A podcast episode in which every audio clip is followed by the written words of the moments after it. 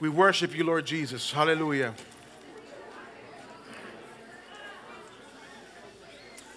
Glory be to God. Amen. Hallelujah. This morning, we have uh, elected as a church to honor those who deserve to be honored. Amen. And this morning, we've got clergy appreciation. We want to say a big thank you to Bishop Jason Quinones and his beautiful wife, Elaine Quinones, and all the leaders that are around him. A big thank you for what they do. Amen. And if you appreciate, if you appreciate what they've done, if you appreciate what they've done for you and for your family, what they've done for the, for the body of Christ, I ask that you give them a really good applause. And that if it's not too much, that you stand on your feet. Hallelujah. Amen.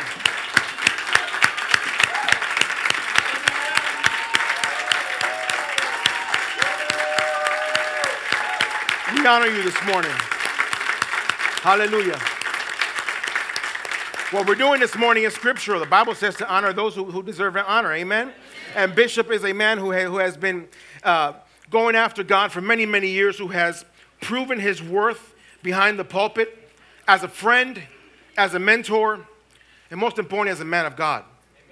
And so we honor you this morning. We pray that God continue to strengthen you and God continue to bless you and that God continue to give you a fresh and, and relevant word for the church that so desperately needs it. Amen. And this morning, God has graced me to bring the word of God. But before I do that, I want to bring up a young man who who is going to is to bless all of us with a spoken word.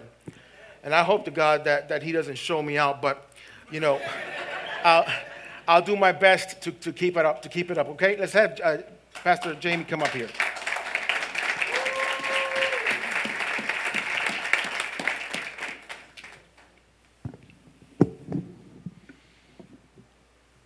Glory to God. All right, I think we're good. Um, oh, I guess I'll preset it. Uh, Mr. Frank came to me probably a couple couple weeks ago, asked me to prepare the spoken word. Um, and I know all through school I was a procrastinator, and it kind of continued now. Um, so I finished up at about 12 o'clock last night, memorized it between now and then. So just bear with me if something happens, all right? Nearly 50% of children wake up in broken homes. That means too many kids are waking up alone. The suicide rate surges to a 30 year high in 2016. That means too many people choose to die before they're 20 or 16. School systems are teaching for the better letter grade than teaching the grow teens in maturity. I don't think we quite understand the definition of purity.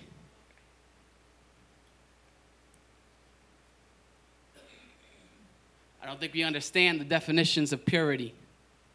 See, they're going for that degree, but I don't think they understand what that degree means. They grow up too naive. See, the system is broken. See, politicians are voting by their party, not voting by their morals. They stuck in their traditions. They hardly live by their convictions. And they pass laws that tolerate everyone but the Christians, and then they wonder why America ain't great again. When would they choose to listen? See, I'm not prophetic, but it's pathetic how they want to take God out and forget it. Then realize the candidates that we get in are the furthest thing from the help that we need. Mm. See, the system is broken. So I'm done talking about broken things. So let me talk about the unified church. Wait, am I seeing the same thing? See, we are one body, putting the head first, but I don't think we understand what brokenness in the church means. See, when you look up how many denominations there are in Christianity, the word thousand pops up too casually. And I understand there's a difference between denominations and organizations, so it's hard to judge it accurately, but it seems like all like facts to me. Just look how many different churches you see when you walk down your street, at least in Oviedo. See, Jesus desires for us to be one. In order for this world to be one, we need to be done and become one for when He comes. See, Jesus didn't come for us to be divided, but he came so we can be united. So rather than arguing by different doctrines, we need to look in the Word to find it. See, I'm passionate about Jesus. I'm passionate about people who put Jesus first. See, it's Jesus till we die. With some of these issues that we fight about, we need to decide. We'll just find out when we die. So whether we whether we're reformed or charismatic, Baptist or maybe Catholic, if we're not putting Jesus first, then really we can't have it. Churches are too busy building their four walled kingdoms. and mega church facilities, and God's looking down saying, like, you, you silly things. You understand what this all means? See, the system is broken. I'm saying this for y'all to know that the need is dire. That when we see the brokenness of the city, we need to be like Nehemiah. See, when he saw the flaws in the walls burned with fire, he wanted to rebuild them all and ask if it was God's call. Man, we need to have that desire. How many people see something broken and have a desire to fix it? Or we just look at its appearance to be like, ah, oh, that's beyond my limit. Is this world too fallen beyond our repair? But are we even looking to realize that it's there? Do we even care? See, it's time to rebuild. It's time to push past how we feel. It's time for the church to be the church. It's time to get real. It's time for school systems not to teach for the better grade. It's time for governments to pass laws to get us to a better state. It's time for racism, prejudices to end. It's stop all the hate and love to demonstrate. It's time for marriages to be restored and regain the passion from the first date. It's time for us to love our neighbors so we can influence the suicide rate. It's time to love our God with all of our heart, mind, soul, and strength. It's time for the walls that have been fallen on our society's issues to be rebuilt and fixed on a foundation that is true. See, Jesus is our cornerstone, the rock on which we build. This world's a bunch of broken mess on brokenness on the sandy foundation is about to tilt. You can only build so much on lies, corruption, and filth before it all comes tumbling down because the bad foundation that was built. Because the wise man built his house upon the rock, the wise man built his house upon the rock. The wise man built his house upon the rock, and the rains came tumbling down. And the rains came down, and the floods came up. The rains came down, and the floods came up. The rains came down, and the floods came up, and the house on the rock stood firm. But the foolish man built his house upon the sand. The foolish man built his house upon the sand. The foolish man built his house upon the sand. And the rains came tumbling down. And the rains came down and the floods came up. The rains came down and the floods came up. The rains came down and the floods came up. And the house on the sand went splat. See, when the storms come and the rains come down, as Christians, we need to put the rains now down and trust in the one who reigns now. But can you feel the rain now? Physically, it may be sunny and bright, but spiritually, it's muggy and night. Can we see all the pain, the hurt, and the strife? Can we see the flames now? Sin is like a circus. We're being entertained by the games and the clowns. Can we see any change now? Can we change our focus and be like Nehemiah? But are we content seeing the brokenness of our cities and people sent down to the lake of fire? Are we burdened and, mourn, and mourning over our city streets and asking God if He can fix it? Or are we putting all these boulders on our church leaders' shoulders thinking that they have no limits? We want to see our schools be safer, our homes be restored, government officials, government officials fear God and not man and call on the Lord. Do we feel the need to fill the need of the brokenness of our city streets? It doesn't start with the next president. It starts with me.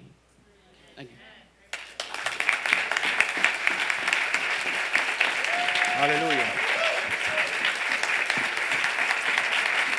Hallelujah.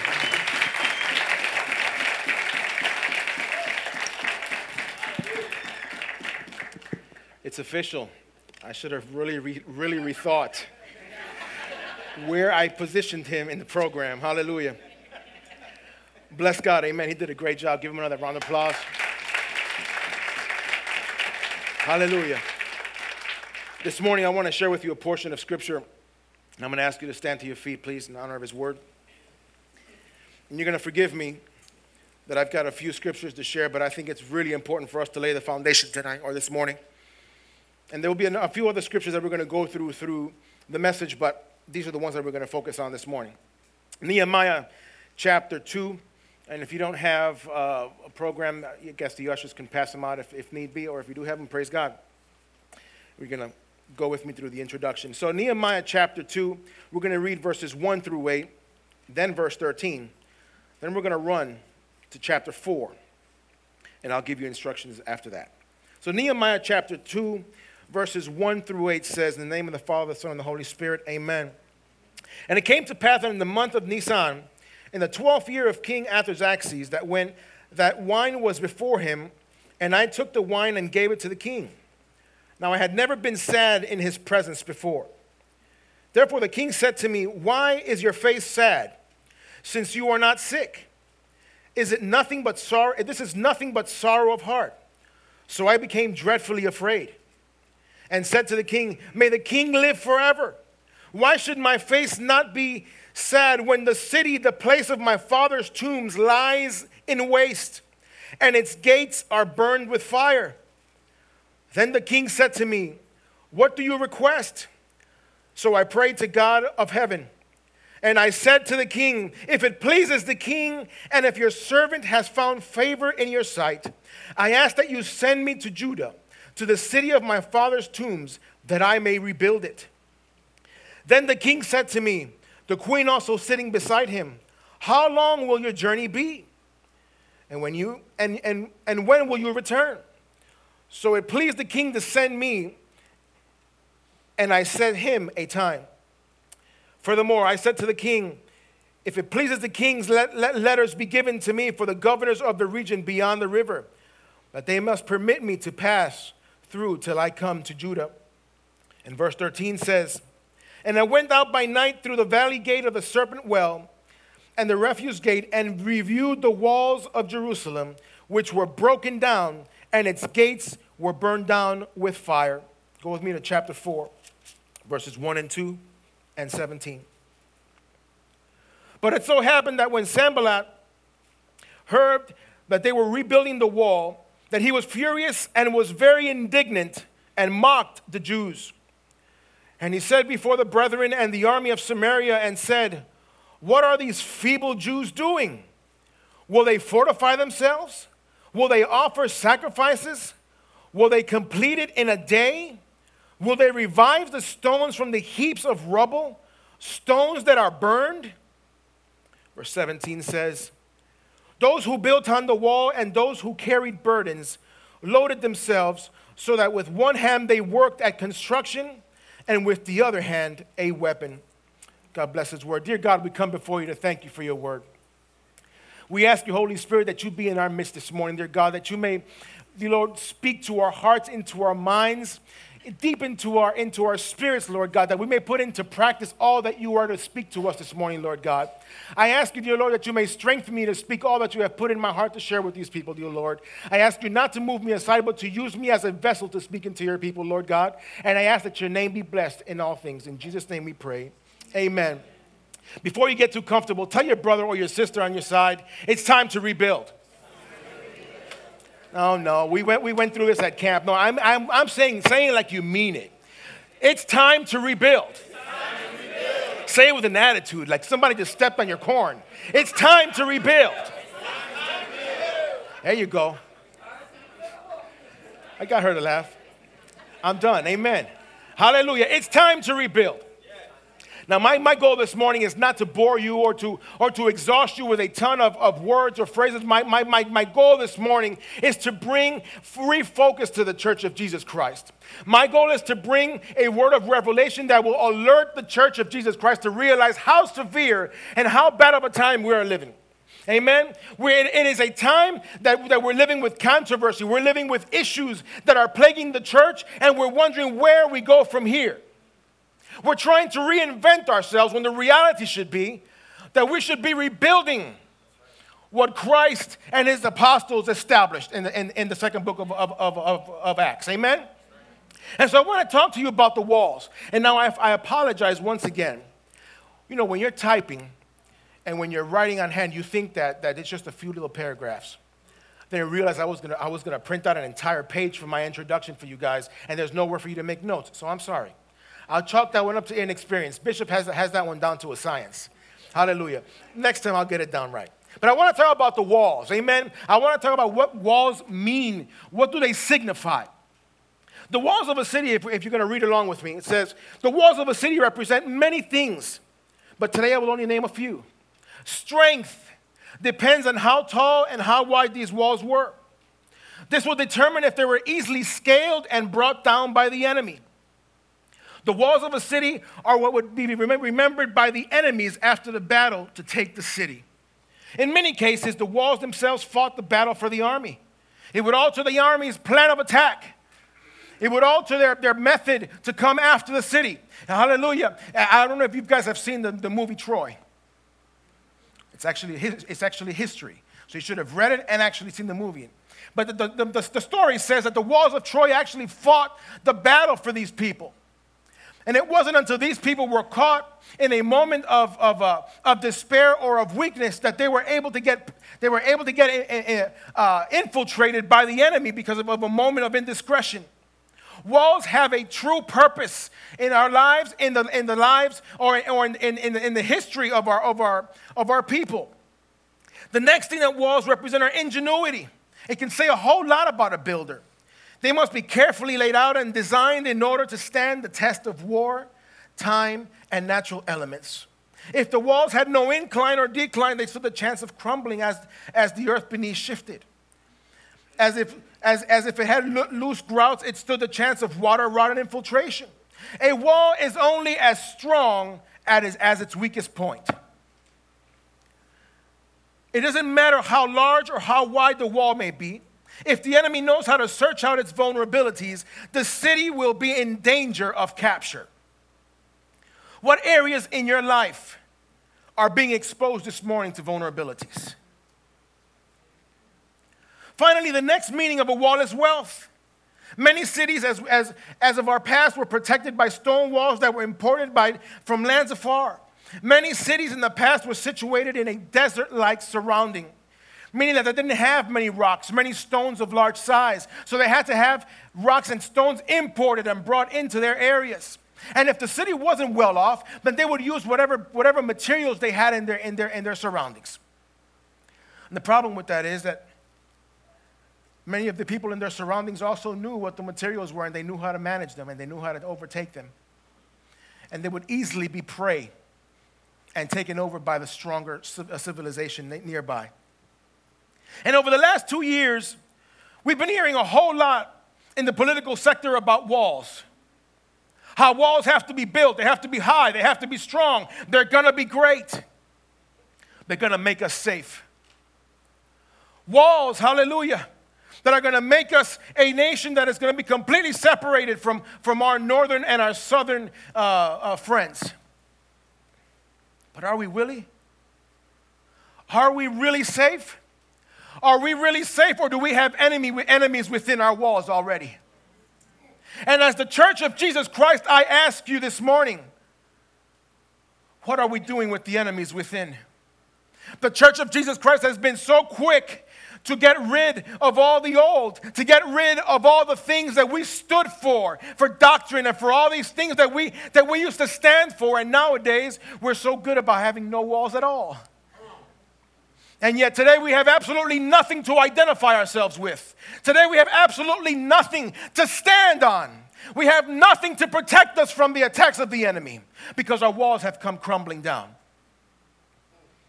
We've allowed the enemy to come in whispering in our ears. We've allowed the enemy to come and change our ideologies, to change our biblical precepts, to change, hallelujah, all that our forefathers fought for. And yet here we stand, wondering where do we go from here? Wondering what do we do? Yet wondering, hallelujah, where do we go to find the presence of God like we used to in days of old? I tell you, it's time to rebuild these walls. It's time to rebuild these walls. I'm not looking for, for us to separate ourselves from the world and be completely irrelevant. I'm talking about walls from a spiritual standpoint. It's time to rebuild.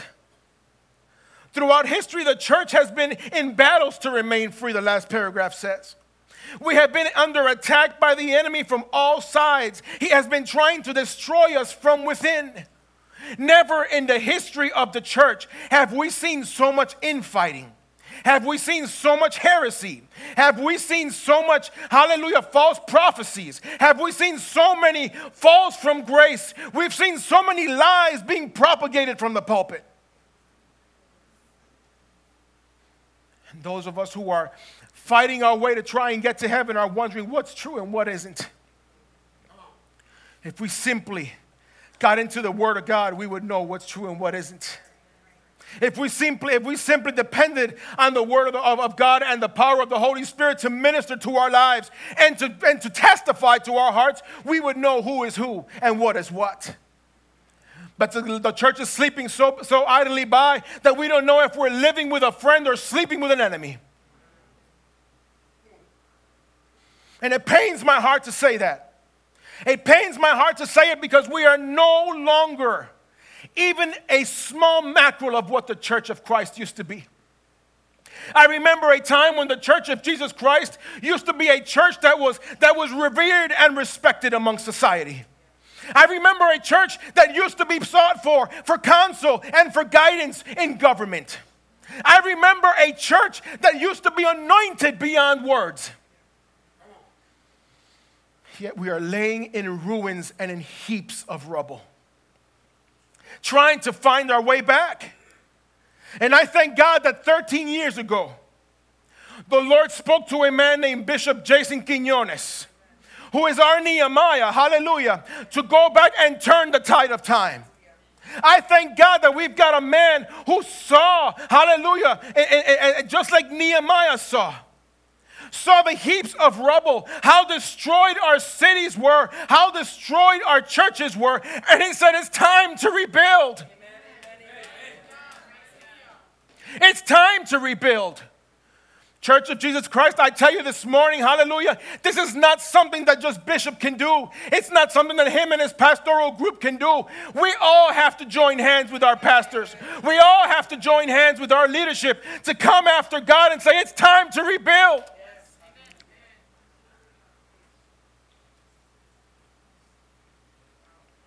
I don't know. I don't know. I have sought God and I have prayed to God, asking, Where is the vision? Where is the vision that the church so desperately needs? I remember when I was growing up, that wasn't too long ago. wasn't too long ago.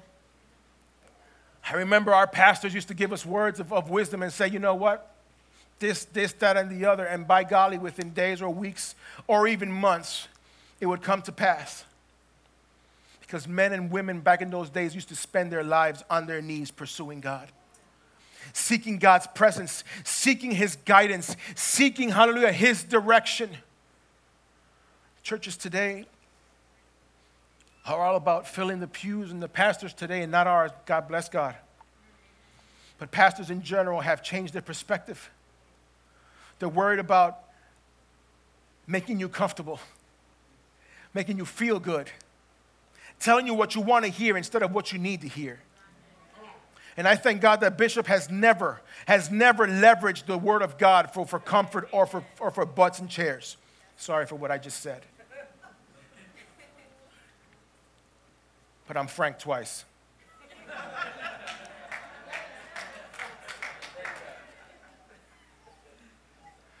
It's time to rebuild, church. It's time to get back to basics. It's time to get back to basics, amen. And it's time to find God where He's always been. He's never moved. He's never moved. We've moved away from God. And when you move away from God, you run into the risk of what? Of losing focus and losing everything that you once had. So this morning, I want to share a couple of things with you. And I'm going to, and I'm going to ask for your patience. But I'll tell you this what we're going through today isn't anything new for the Church of Jesus Christ. In the book of Acts, chapter 2, the Bible, the Bible tells us that the, that the enemy's attack started even then. Just as soon as the church was born, the enemy started to attack the church. See, because the enemy knows the purpose of the church, the enemy knows your purpose. In fact, during camp for men, during men's camp, I said this, and I'm going to say it again. The day that the Lord was writing your history, your, your plan, your destiny for your life, the enemy was right there writing the antithesis for your life. And as a result, the enemy always, always seems to be one step ahead of you. But if you, hallelujah, ground yourself, if you ground yourself in God and depend solely on His power to move in your favor, I can guarantee it doesn't matter where Satan is, you're going to have the victory. You see, it was perceived for Nehemiah that there was nothing he could do. The story tells us, hallelujah, that this man had absolutely nothing to do with the old, with the old uh, uh, people of, of Jerusalem. In fact, he was born in captivity. But the story tells us that this man wept by the, and, and because of the condition of, of Israel and, and of Jerusalem. He wept. How many of you feel any travailing or hurt in your heart for where the church is today? Or are you just content with where we are? Are you content with simply living your life the way you've lived it, receiving three songs and, and, and, and, a, and a powerful word on Sunday, and by Monday afternoon you're as empty as empty can be? Are you content with that, or do you want more? If you want more, then it's time to rebuild. Glory be to God. There are three reasons why the church or why we must rebuild. Not these, uh, and these are not the points that I want to make today, but I want to, I want to emphasize on these three points. First point, and the reason why we have to rebuild is there's been a diluting of doctrine in church. The doctrines of Scripture have been completely diluted. The doctrine of salvation, and I'm just going to name a few. The doctrine of holy, holiness. Did I just say that? I said holiness. The doctrine of holiness has been completely erased from the vocabulary in church. The doctrine of redemption, just to name a few, have been replaced with ideologies of man, have been replaced, hallelujah, with man's perception of what God is, have been replaced with what God or what man thinks God wants to tell the church. There is nothing else and nothing outside of the Word of God that God wants His people to hear. If we simply go back to the Word of God and go back to the basics and depend solely on the Holy Spirit to minister to our lives, I can guarantee you we will be living vibrant lives. Our churches will be growing. The presence of God will be flowing. People will be renewed in the Spirit, and you will be soaring like eagles but yet we're comfortable listening to whatever, it, whatever our ears need to hear. See, the, Paul, the, the Apostle Paul knew this, and he warned Timothy about this. He told Timothy in chapter, if I'm not mistaken, in, in 2 Timothy chapter 4, verse 2. In fact, I'm going to read it for you guys because it's important you guys hear this. Chapter 4, verse 2, and it says, Preach the word be ready in season and out of season. Convince, rebuke, exhort with all long suffering and teaching. For a time will come when they will not endure sound doctrine, but according to their own desires, because they have itchy ears, will heap upon themselves teachers. Hmm. And they will turn their ears away from the truth and will be turned aside to fables. But you be watchful in all things, endure afflictions, do the work of the evangelist, and fulfill your ministry. Now, you're Timothy, you're Timothy, you're Timothy. In fact, we're all Timothys. We have all been called to fulfill our purpose and our destiny in Jesus Christ. We have all been called to protect and defend the gospel of Jesus Christ. We are no longer going to stand idly by while the enemy comes running rapshot in our churches, in our lives, in our, in our families. It's time to stand and say, we're going to rebuild. You see, walls protect us. Walls keep us encapsulated. Walls keep us away from the elements. Walls keep us from our enemies. And when we've got no walls, we're completely uh, uh, uh, vulnerable and make ourselves weak before the enemy. Now, I tell you this morning will you stand? Will you stand for scriptural truth? Will you stand against the tide of the enemy? Will you stand, hallelujah, when the, when the world is telling you you can't, when your friends are telling you you're ridiculous, when your family is telling you you're done, you're washed up, you've got nothing else to give? Will you stand and lock arms with your bishop and your pastor and say, We will rebuild? Doctrinal delusion. We've lost our evangelistic passion. Church of Jesus Christ, when it was first formed, Bible says that they went out two by two. When he sent them out in Matthew chapter 28, what, what does the word say? They all went out to make disciples. Nowadays, it's Pastor Chad in our church, Ricky and a few others. In other churches, it's just on Skype. They're evangelizing through Facebook because we're all great preachers on Facebook. We can quote some scripture on Facebook, let me tell you. On Facebook, we even start to stutter like TD Jakes. Hallelujah. when it comes to actually meeting someone in their place of need, when it comes to a place where God is fo- forcing us out of our comfort zone into a place of total surrenderance, are we really as passionate from an evangelistical standpoint? Are we truly reaching the, the, the needy? You know, it's a sad state our country lives in. We live in one of the richest countries in the world, and yet it's one of the most unchurched countries in the, in the face of the earth. Yet in this city alone, in this state alone, there are over 28,000 churches. And if you walk down your block, I can guarantee you there's somebody that has never heard the gospel of Jesus Christ. And yet we stand here today singing all these glorious songs, filling ourselves up, hallelujah, when there are people who are living on empty next to next door to our homes. Living on empty in our cities. Living on empty in our states, people dying in these hurricanes, people dying in these storms, people dying because of wars, and we are keeping our mouth shut. It's time to rebuild, church. It's time to get back to basics. It's time to get back to what Christ called us to do.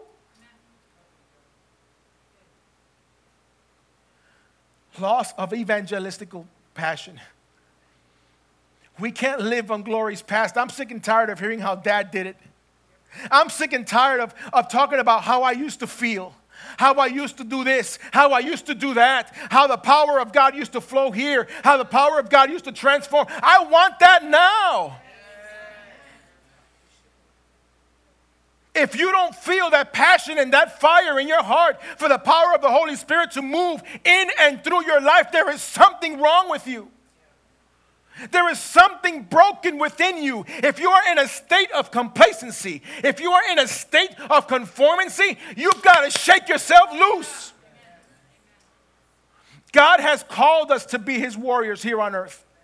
God has called us to a place of authority. He has given us the power of His Holy Spirit. We need nothing else.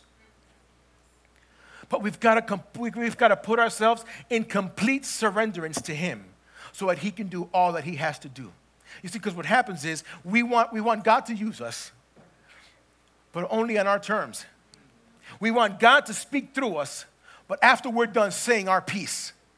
We want God to minister in and through our lives, but when it's good and when we are good and ready. Let me tell you something it's give it all or nothing at all. You see, Nehemiah had nothing to offer. Nehemiah was just a cupbearer. Cupbearer. In, in, in simple terms, the guy who gets poisoned before the king does. That's all he was. Can I have this water? Thanks.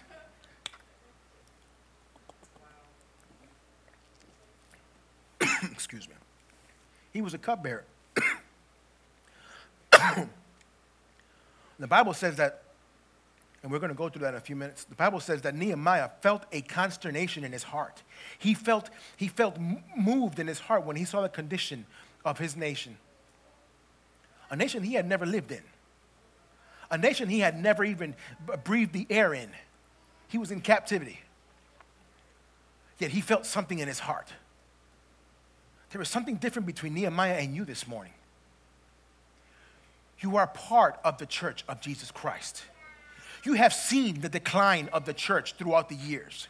You have seen the church from what it was to what it is today. You've got a leg up on Nehemiah.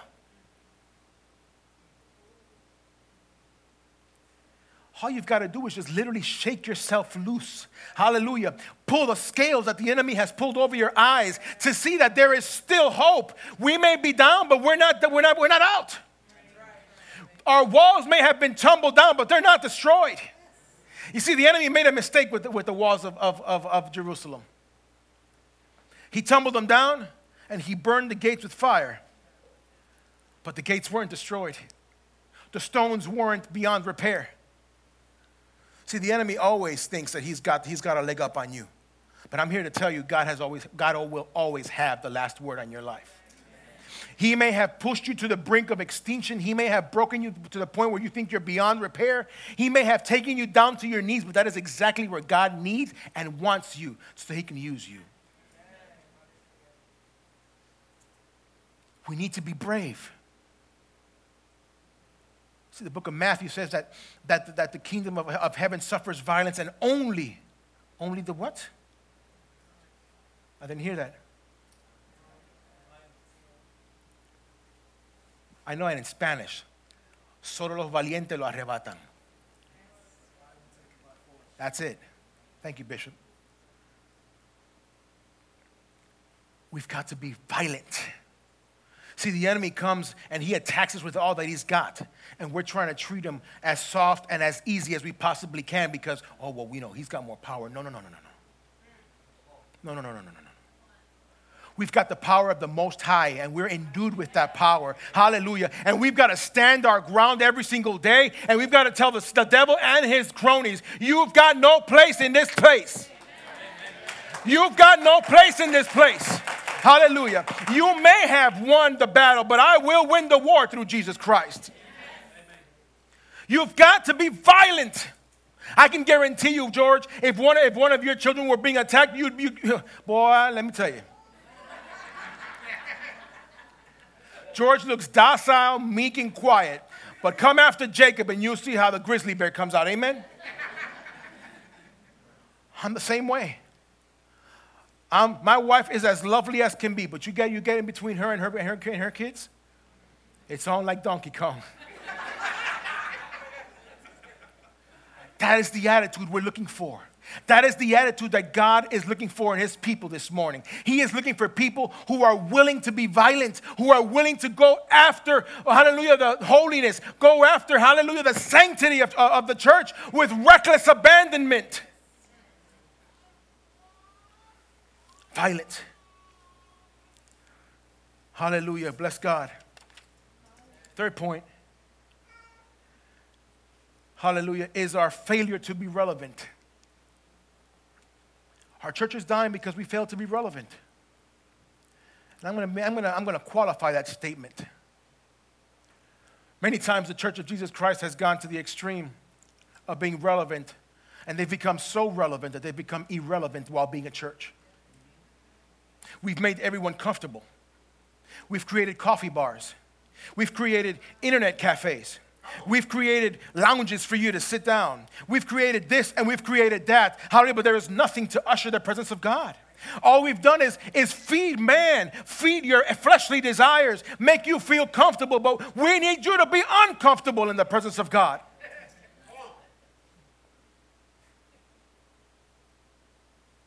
We wonder why God doesn't move, why God doesn't transform the political spectrum, why God doesn't raise up godly people to lead our, our, our, our country and our cities and our churches. We wonder why God doesn't do it. It's because we're not doing. We're busy posting on Facebook while Bishop is preaching. We're busy, hallelujah, on Instagram. We're busy on Skype. We're busy on so many other on so many other things that captivate our minds what is actually being poured into your hearts by what Bishop is saying. See, this man and many other men, hallelujah, spent countless hours before the presence of God to have a word that's relevant for you and for me. And you're completely devaluing that work when you are sitting down in your pew, and I mean in general, not Faith Dome, sitting down in your pew, completely disregarding what this man has, God has poured into his heart. It's time It's time to be relevant again. It's time to, to forget the lights, to forget the glitz, to forget the smoke, to forget this, and to forget the, the, the, the $10,000 $10, instruments. It's time to just get back to worship. It's time to just get back to the essence and the heart of worship, to get back to a place where God is speaking through us in the most simple of ways. Yet we think that we can channel God through, through a synthesized sound or through smoke coming out, or even if we paint our walls black. Maybe if we turn off the lights, God will come, come in. Maybe if we turn off the lights, and maybe if Bishop uses a more sinister voice, maybe then will God speak to us.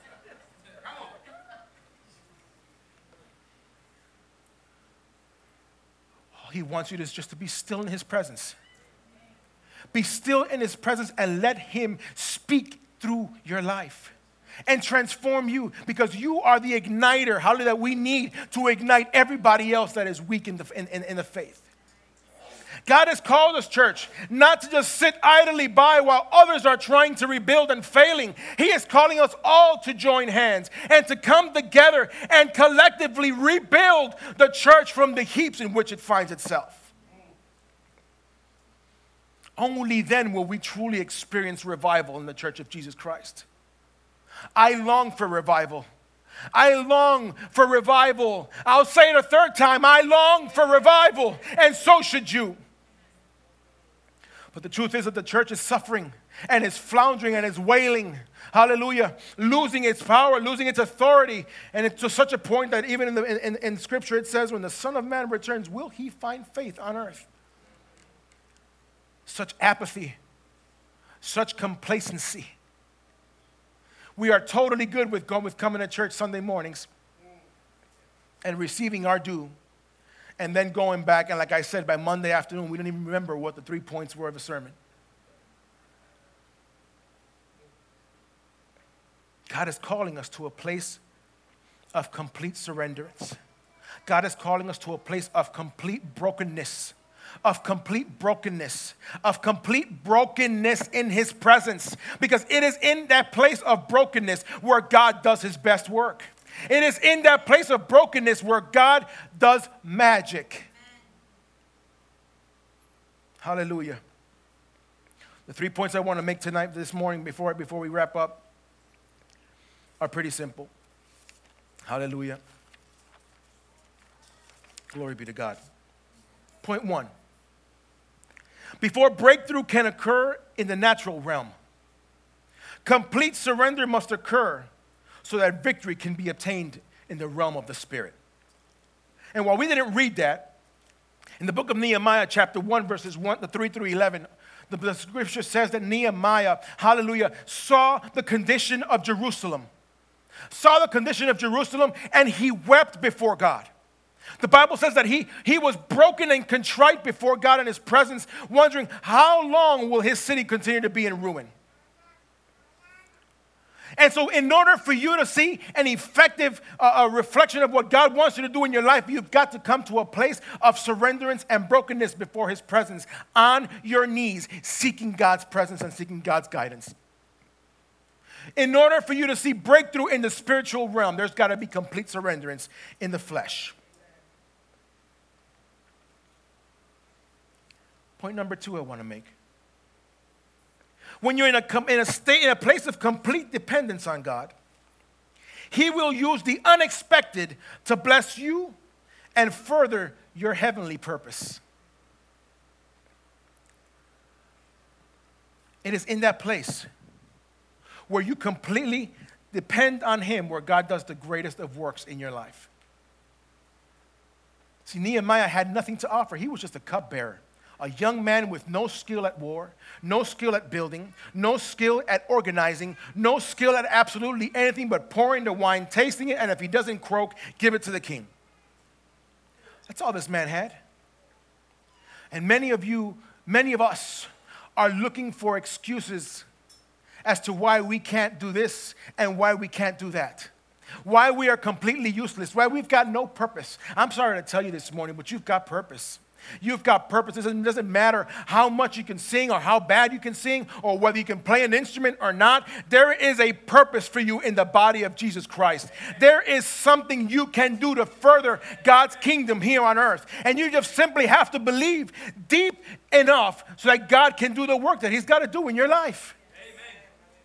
But you've got to depend on Him. You've got to believe that He can and will do all that He's called you to do. But we've listened to the enemy long enough. We've listened to the enemy whispering in our ears saying, You're done, you're washed up. You have messed up so many times, you're useless, you're broken. You've got nothing else to give. But I'm here to tell you this morning while you've got air in your lungs and you've got life in your body, there is still time and there is still a purpose for you to fulfill in your life. There is still more that you can give, but you've got to believe it more than you believe the word of the enemy. You see, we've got society telling us all day long that we're done. We've got people telling us the church is no longer relevant. The church has no purpose. We have, we have an, a, a, a new thing. No, no, no, no, no, no, no, no. Let me tell you, they're wrong. And I want the church of Jesus Christ to rise up today more than ever to prove the naysayers wrong. Amen. I want to see the homes of these people in the church, in, in Faith Dome and in, in the church in global. I want to see them thriving and being blessed by God like never before. I want to see an uprising of youth seeking God with reckless abandonment. I want to see people, young, old, and middle aged, seeking God and, and seeing miracles being performed like we used to. Hallelujah. It's time to see it, but we've got to rebuild it. We've got to, be, we've got to rebuild our belief system. I was telling Tracy and George during camp, we were sharing some time together. And I was telling them about a story about a brother of mine who, who uh, happened to be a pastor in Kenya. He was going to Christian college with me, and he's, his name is Pastor John Kapin, man of God. And I remember him praying with such authority and praying with such belief. Imagine that. Isn't that a novel idea? praying with belief that God was going to do something. I remember one time during our break at, at school, I said, John, let me, let me ask you a question. What's so different in Kenya? He says, Frank, real simple. He says, in Kenya, we walk six miles barefoot each way to get to church six times a week. He says, we've got no television. We've got no radio. We've got no social media. We've got absolutely nothing that can fog our minds. All we have is our faith and our trust in God. And he says the other thing is we believe that God will show up even in our midst of our brokenness. And I remember him telling me, Frank, he says, I remember seeing people walking with dead bodies six miles and those dead bodies walking back with their stretchers back home. He said, I remember seeing people walking over to the, to the camp meeting with no teeth in their mouths and walking with a new set of teeth back home. And I wonder, and I told him, how? He says, we just simply believe.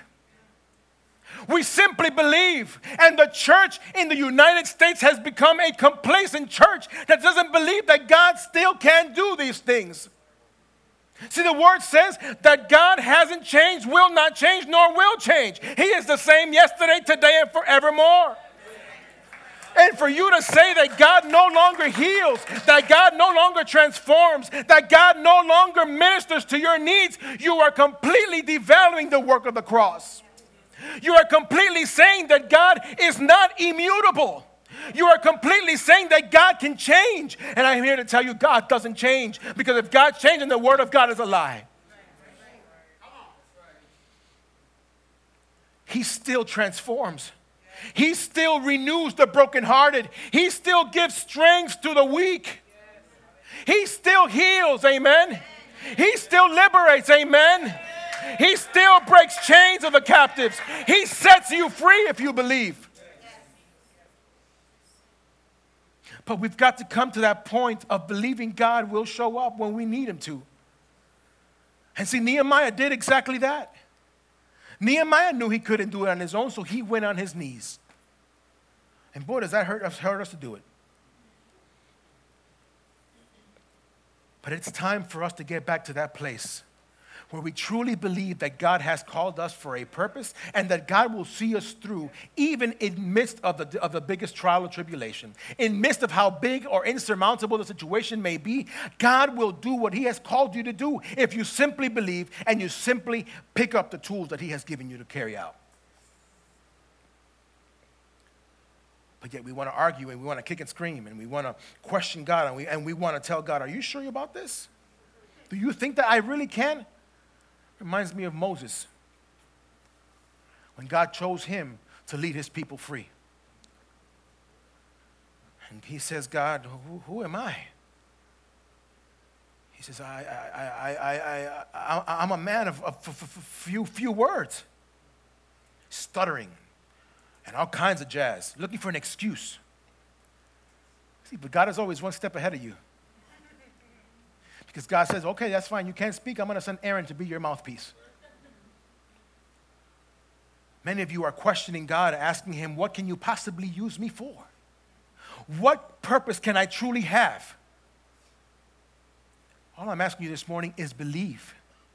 Believe and do your part in rebuilding the church of Jesus Christ to being the church that God has called us to be being the church that God has called us to be. I suffer, hallelujah, along the other ministers uh, at the condition of the church. I travail in prayer. Hallelujah. That's a word that we don't even hear in the church of Jesus Christ anymore. Nobody even knows what travailing is. Nobody even knows what it is to be in his presence and weeping to the point where your insides hurt. And we ask ourselves, why revival tarries? It's because we've lost the basic tenets of what seeking God really is. This man knew exactly what he was looking for. He said, I know what I want, I know how I'm going to get it. And it starts with me being on my knees seeking God's face.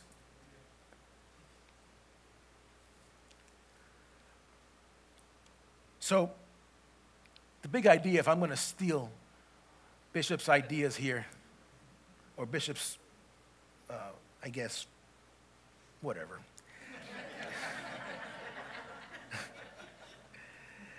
It's pretty simple. In the face of adversity and perceived ruin, God will show up and show out. I'm going to repeat that. In the face of adversity and perceived ruin, God will show up and will show out. You see, in verse in verse chap, in, in chapter 4, verse 20, I'm going to read that to you one more time. And I'm going to wrap up here shortly. Hallelujah. Doesn't bother me if you worship. Hallelujah. 4 verse 20, it says, Whenever you hear the sound of the trumpet, rally to us there. Our God will fight for us. You see, the operative word is will, not might, not will occasionally. Will is a continual state. God is never, hallelujah, is never going to leave you abandoned. He's never going to leave you in a place of despair when you have come to Him in complete surrenderance. God is a faithful God. Hallelujah. And God, hallelujah, was there to show up for, for, for Nehemiah and for those who he had on his side. You see, what happened was Nehemiah went on his own. And he went to start to build these walls. And when he surveyed them, what he started to feel immediately started to, to, to, to, to get transmitted from one person to the other. Almost as if it were an illness, hallelujah, but a spiritual one, hallelujah. And the Bible says that these men all started to get energized. It's, they started to get con, con, con, uh, was, contagious. That's what happens when you're, when you're bilingual. You think in Spanish and you're trying to speak in English, and then you hit a roadblock and you can't say anything. It is the hardest thing in the world. Glory be to God. You become contagious. Your faith has to be contagious because when you start sharing what God is doing in your life, that is going to ignite a flame that has been lurking in someone, now to a huge flame. And now that flame is moving here until a point where we've got a forest fire. And the Bible says that Nehemiah, hallelujah, started to rebuild these walls that had taken, and I'm going to tell you something, these walls weren't just, you know, two by fours and, and, some, and, some, and some stucco and whatnot. These walls were an average of 11 to 22 feet deep and an average of 18 feet high, stone by stone. So think about it. This is just not something you can put up in an afternoon with your guys and a couple of, you know, a few, few glasses of Gatorade. This was some hard work. Hard work. And it took some, some analysis and it took some, some, some surveying. And this man says, I'm just going to do it. I, I see a need, I'm going to do it. And many of you are seeing your, your circumstances and are thinking about, well, God, am I really equipped for that? Don't forget about being equipped. God will equip, you just got to be available. Hallelujah. And this man made himself available. And the Bible says that he began to rebuild these walls, and people like Sanballat started to ridicule him. And many of you have Sanballat whispering at your ear. Whispering at your ear, telling you you're done, you're cooked, you're done, you're out, you're struck out, you you no longer have a purpose. Your best days are behind you. That's the lie of the pit of hell you still have purpose. You still have use. While you are still young, while you are still, while you are still full with the power of the Holy Spirit, you have purpose. But you've got to believe that God can, that God will. And the Bible says that this man can continue to build. And he says, just come together and build with me. We're going to do our thing, and God will show up for us. And so God did. And the Bible says that Nehemiah and those that stood with him were able to rebuild a wall that took almost 11 years to build in 52 days. 52 days. If that isn't miraculous, I don't know what is. But you know what's most important? And this is just this is the crux of the story here. They rebuilt the walls with the material that was right there when they were torn down. In other words, the same stones that were burned. The same gates that were burned down with fire were the same gates they rebuilt. The same stones they rebuilt are the same ones that built that wall. And many of us are so ashamed of our past, are so ashamed of the mistakes that we've made, that we're asking God to completely eradicate and eliminate that from our past and from our minds when God wants to use that as the catalyst of where He wants you tomorrow. God wants to use the heaps and the rubble that the enemy thought you would end up being as the blessing that God wants to use for someone else tomorrow. You see, your brokenness and your despair is the testimony that will lift someone else's brokenness, hallelujah, and will strengthen somebody else. Your place of despair will be the testimony that will speak to the masses. Your, your brokenness and your, and your damage, or what your perceived damage is, will be that that will speak to the heart of people that truly, that truly need to hear the word of God. And you ask yourself, what purpose do you have? There's your purpose. You ask yourself, what words do I've got to speak? Just speak where you've been through and where you're going. If you're wondering where and what God will have for you, just simply be available at that moment and God will bless you. But it's time to rebuild, oh God. It's time to rebuild today, not tomorrow, not after, not a week from now. It's time to rebuild. Amen? So don't think about this just being a, a, a, message for the church. I'm talking about rebuilding your homes, I'm talking about rebuilding your relationships. I'm talking about rebuilding your children's minds, hallelujah, and renewing them in the Word of God. It's time to, re- to restore and renew our marriages. Many marriages are, are being used as the, for the, uh, uh, through the enemy to destroy ministries before they actually take off. It's time to rebuild that. If your faith is suffering this morning, think about Nehemiah and rebuild. If you're broken and hurting, think about Nehemiah and rebuild this morning. If you're thinking about where do you go from here, don't worry about it. Just pick up your word of God and strengthen yourself, and with the other hand, the sword of the Spirit, and be ready to go to war when the time comes. Hallelujah. But it's time to rebuild. Amen? Amen. Glory to God. When you obey, and that's my third point and final point. When you obey God, He will equip you to carry out the task at hand. Like I said, Nehemiah was a simple cupbearer, a man who was at the, bequeath, at the bequest of, of, the, of the king.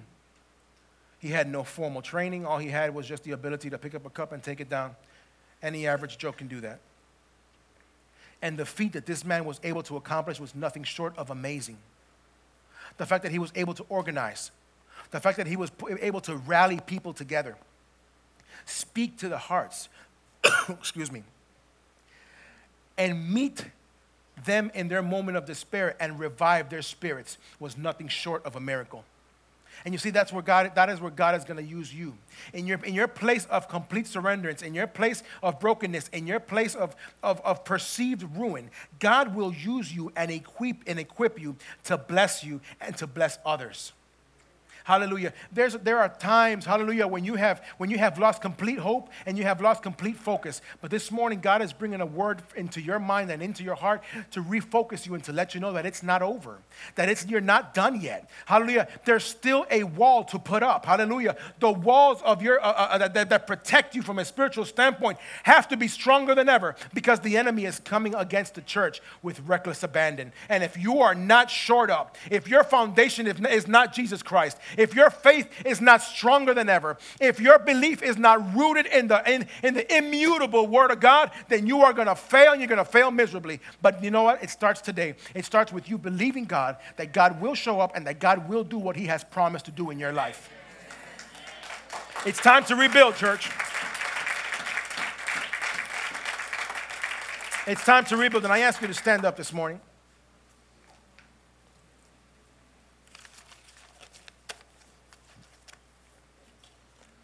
I don't know how many of you the Lord has spoken to this morning. I don't know if God has met your needs specifically or if God has done it corporately. My desire is that God has spoken, and that's my belief. But if there is something that is keeping you from believing God, from trusting Him beyond anything that you can imagine, today's the day that God's going to break those chains. Today's the day that God's going to break those cords of, of unbelief in your life. And God is going to set you in a path for victory. And that God is going to set you in a path, hallelujah, that only He has laid out for you. If there is a, a something that you're struggling with that makes you wonder whether God truly can use you or will use you, I ask you to take a step of faith and come to the altar this morning. The Word of God says there is renewing in His presence. He meets you in your place of despair. He is a need meter. There is nothing God has been confronted with that He can't do in your favor. If you desire to be a part of that rebuilding process, come forward. Take that step of faith. Take that step of faith and believe God Believe God. Don't believe Frank. I'm a fallible man. The Word of God never fails. The Word of God never fails. And you've got a word spoken into your life this morning. Believe God this morning. Let us all join hands this morning and believe that God will restore the church. God will restore our families. God will restore and rebuild our homes. God will restore and renew our marriages. God will restore and renew and rebuild, hallelujah, your mind that has been, has been so desperately affected by the enemy. Oh, glorious God. We worship you. Worship Him this morning. Sing to Him this morning. Let Him speak to your heart. Oh, glorious God. Hallelujah. Hallelujah. Hallelujah. Hallelujah. Hallelujah. Hallelujah. We worship you, Jesus. Hallelujah. Glorious God. Hallelujah.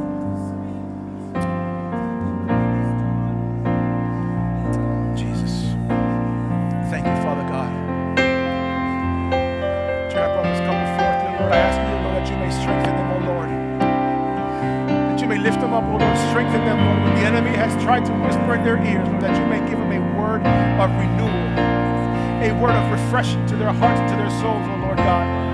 That you may gird them with your spirit, O Lord Jesus. They may walk faithfully and fervently believing in all your promises, Lord Jesus. I ask that you do it now in Jesus' name. In Jesus' name. That they may shame the enemy. Hallelujah. Walking in faith, walking in authority, walking in all that you have promised them, O Lord Jesus. That they may not walk into the diminished light, but Lord, seeing all that you have promised fulfilled, not only through them, but through their children and their children's children. In Jesus' mighty name, I thank you, Father. Thank you, Jesus. Hallelujah. Hallelujah. Hallelujah. Aleluya, Padre, en el nombre de Jesús. Ante tu mismo, Padre. Te pido por Vicente, Dios. Father, I pray for this, Lord Jesus. That you strengthen this man, Father. That you give him a new perspective, Lord Jesus. That you give him renewed vigor, Lord God, to, to walk into battle, dear Lord Jesus. In spite of the struggles, in spite of all the enemy has tried to whisper to him, Father, that he would believe you, Lord Jesus. Do it now in the name of Jesus. I pray in this heart, Lord, that you would deposit strength, faith, and authority in Jesus' mighty name. I thank you, Father God. Oh, dear God, I pray, Lord, that you do this now, Lord God. That you lift them up, Lord, like on eagle's wings, Lord Jesus. That they would realize that just like Nehemiah, Father, you will show up and show out in their favor, Lord God. I pray, Jesus, that you do it now, Lord God. Now, Lord Jesus, endow them with the power of your Holy Spirit. Minister to their hearts and to their minds. And do it now, Lord Jesus. I pray, Lord God, that they may be living testimonies of your greatness. That doesn't matter what age they may have, Father, or what illnesses, dear God, that you are greater, that you are more powerful, dear God, in spite of circumstances, that may give you honor and glory. In Jesus' name I pray, Father. Thank you, Lord Jesus. Hallelujah, hallelujah, hallelujah, hallelujah, hallelujah. Father, in